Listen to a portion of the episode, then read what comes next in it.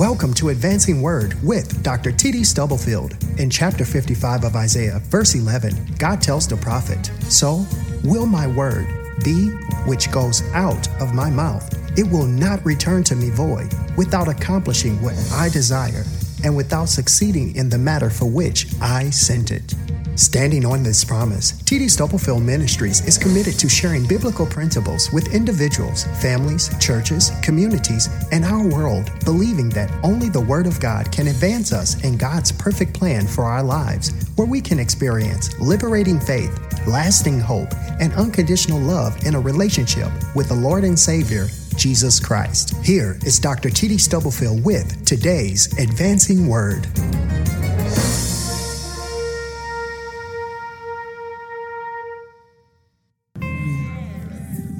Lord, help us to take by grace divine yet more and more of that great love of thine that day by day our hearts may give to thee a deeper love and grow more constantly. Lord, give bread to every eater, give seed to this sower. Cause your word to go forth and accomplish that for which thou hast intended it. For thou art the potter, we are the clay. Thank you for the precious Lamb that was slain from the foundation of the world. We have not been redeemed with perishable things such as silver and gold, but with the precious blood of the Lamb, the spotless Lamb of God.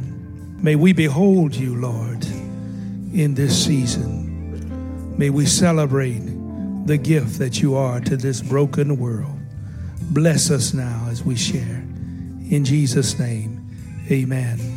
I love uh, this season when we celebrate his advent, when we celebrate his coming. He came to suffer and to die for our sins. But even as we acknowledge that, we recognize that he is on his way back again, not as the suffering lamb but as the sovereign lion of the tribe of Judah who will make all of his enemies and ours his footstool. There is a passage the Lord has deposited in my spirit from the book of Revelation, chapter 3, verses 20 through 21. In the New International Version of the Scripture, I want to read this passage it reads, Here I am. I stand at the door and knock. If anyone hears my voice and opens the door, I will come in and eat with him and he with me. To him who overcomes, I will give the right to sit with me on my throne, just as I overcame and sat down with my Father on his throne. Amen. May the Lord bless his word.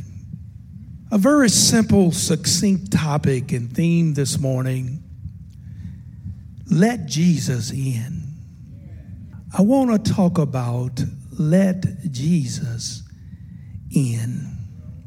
During this season, this Advent season, the nativity, the, the accounts of the birth of Christ, the nativity narrative, haunts and heals us.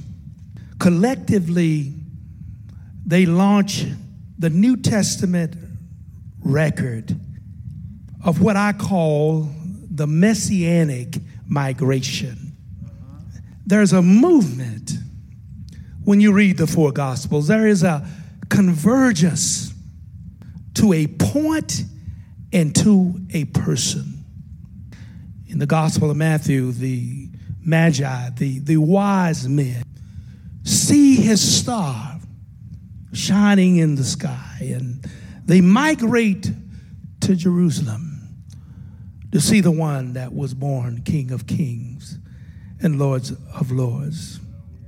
In the Gospel of Luke, the angel Gabriel appears to a Levitical priest, an aged priest who he and his wife had longed for a child, had been unable to have one, and then announces that God was getting ready to do something special in his life, and that he would become, and his wife, the parents of the forerunner of the one who would be the day spring from on high.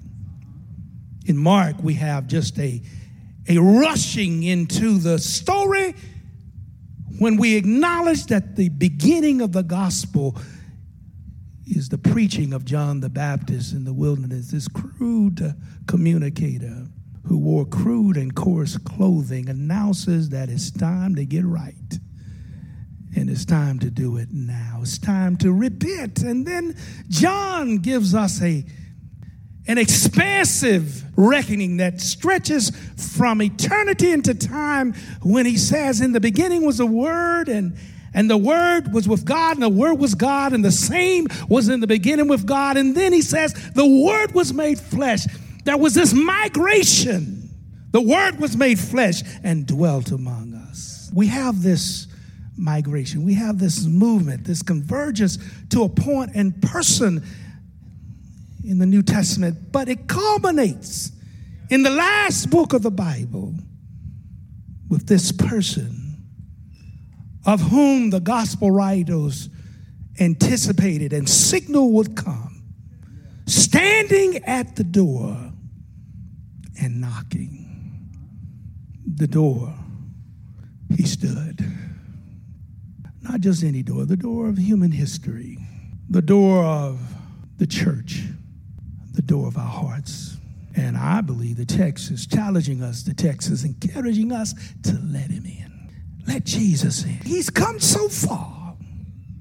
That's, that's what we celebrate this season. He's come so far, we ought to let Jesus in. Three reasons why we should let him in. They're simple. First of all, we should let him in because he came the one who is King of Kings and Lord of Lords, he laid aside his royal robe and crown and he came.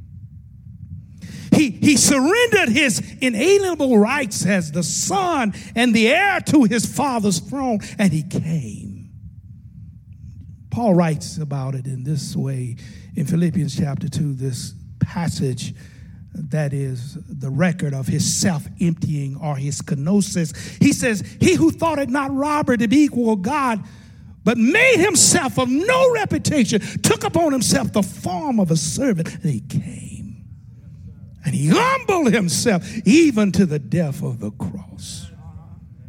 Christmas is the story of his coming.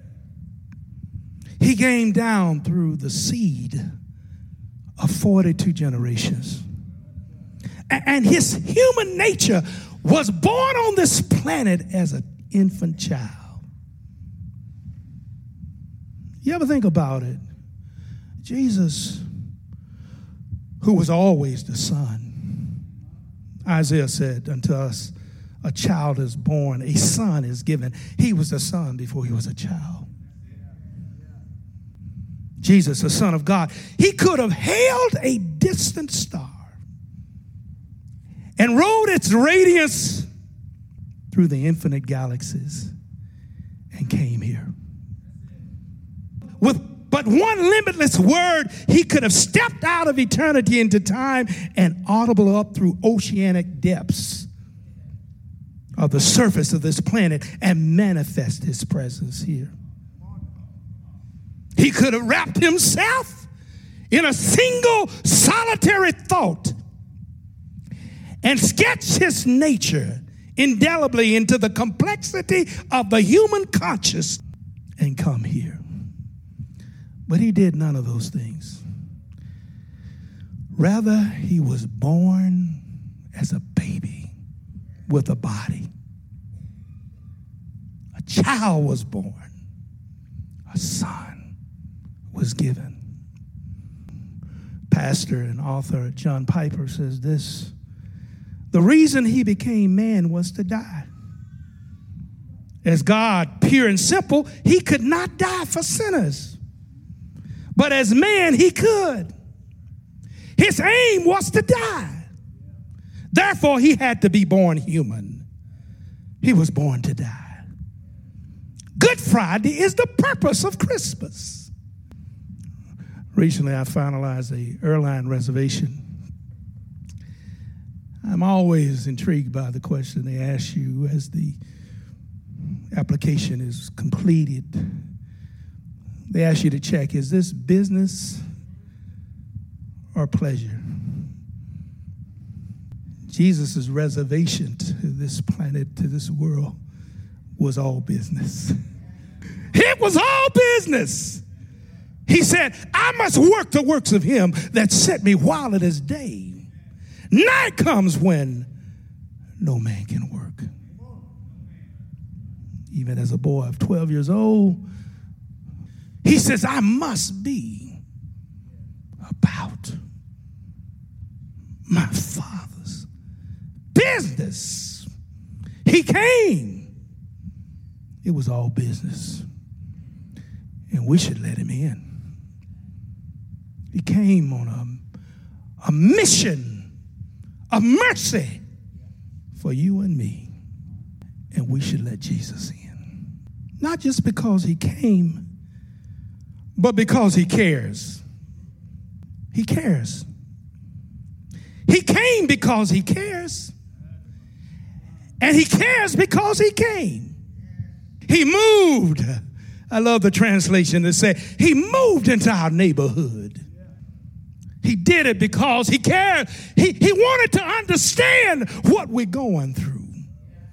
That's why the writer of Hebrews said, we have not a high priest who cannot be touched with the feeling of our infirmities, but was at all points, at all points tempted like as we are, yet without sin. Therefore, we ought to come boldly to the throne of grace that we might find mercy to help us in a time of need. He cares. Cares so much, he came to see about us. The same writer in in his gospel narrative says, For God so loved the world. He could have said he loved, but in the Greek it's emphatic. It was just any kind of love. It wasn't this temperamental, superficial. He so loved the world that he gave his only begotten Son, that whosoever believeth him should not perish, but have everlasting life. He gave his life for us. And now he has sat down at the right hand of the Father, but he's busy. He's preparing a place for us that where he is, we may be also. Oh, here's an application of this a school of sharks and the U.S. Coast Guard respond to a shipwreck at sea, but for different reasons. The sharks aren't there for the same reason that the Coast Guard is. He came because he cares. I love what C.S. Lewis says about his compassion, his caring. He says, The hardness of God is kinder than the softness of men, and his compulsion is our liberation. I decided a few weeks ago to treat one of my kids to an early Christmas present. It was one of my daughters. I knew it was something that uh, she really wanted. But she had told me more than once, Dad, I can't find it. And so I found it for her. Something she could use in the gym when she works out. I had it, she used it, she liked it, but she couldn't find it. So I ordered it, ordered it, paid for it, shipped it to her address, and and it was going to be shipped by Fed Express. And they gave me a tracking number. And I was so happy when I checked on that day, it said delivered. But I thought about it as I was thinking about sharing with you there's a package delivered, and some of us have not checked the mail. It's been delivered because He came and He cared, and we haven't got up and opened our hearts and checked the mail. And this passage, this passage in Revelation is my tracking number. It's my tracking number to let me know that the package has arrived and is standing at the door. It's a good reason to rejoice today. At the Zulu church, in a remote area in a town called Matubatuba. It's the first time that I've preached in South Africa that I've had to have an interpreter. Drove up to the building, dirt and very little grass. Just a block building that if we saw it here, we think it was deserted. But I walked in and it was full of folk praising the Lord. And I was preaching with my interpreter. And you have to slow down. Because, see, the interpreter not only interprets your content, but interpret your emotion. So I'd say something, and then she says something. I'd step like this, and then she step like that. I'm preaching about the love of Jesus. I'm preaching about how he loves us so much that no matter who we are or where we live what our economic condition is, God will, God will take care of you. I'm preaching and then she's following behind me. I looked over at my interpreter. She's shouting. She's stretched out on the floor. I had to stop preaching and go pick my sister up. She had to get herself together. You know why I'm telling you this? We're God's interpreters. We're God's messengers. We're God's communicators. And it ought to get in us sometime. It ought to get in our feet. It ought to get in our heads. We ought to wave our heads sometime and say, Thank you, Lord.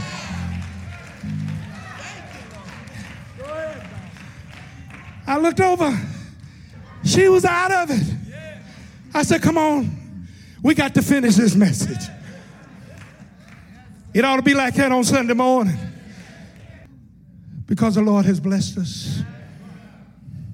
He cares for us. He's not a shark, He's come to save us.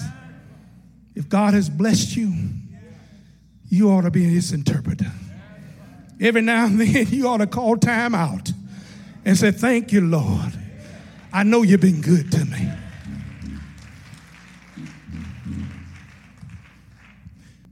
We should let him in because he came.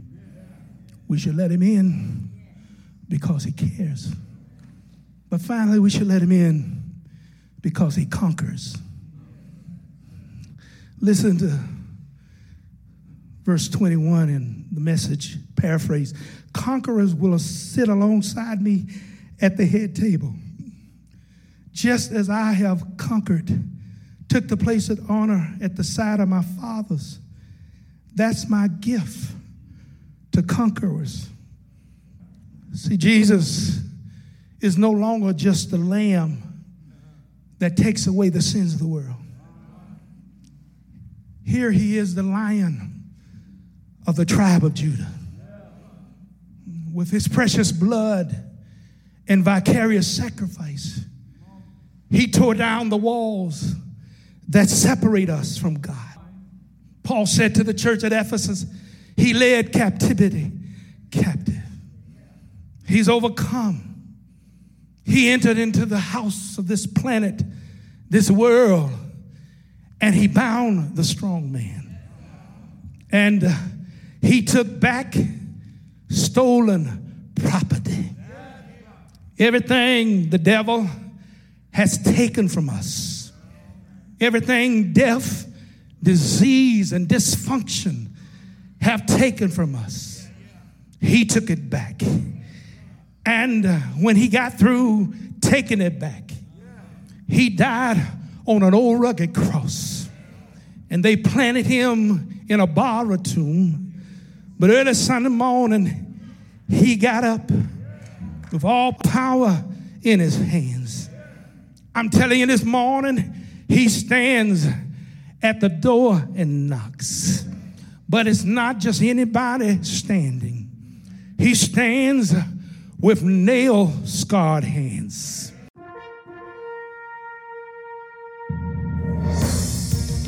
You have been listening to Advancing Word with Dr. T.D. Stubblefield. We pray that you have been encouraged with what your ears have heard and your hearts have felt. Explore our website at tdstubblefield.org for more information about us and to obtain resources provided by TD Stubblefield Ministries. Until next time, be blessed and remember to stop stressing and start stepping, advancing in faith, hope, and love by reading and applying the Word of God so you can stand on certain truth for uncertain times.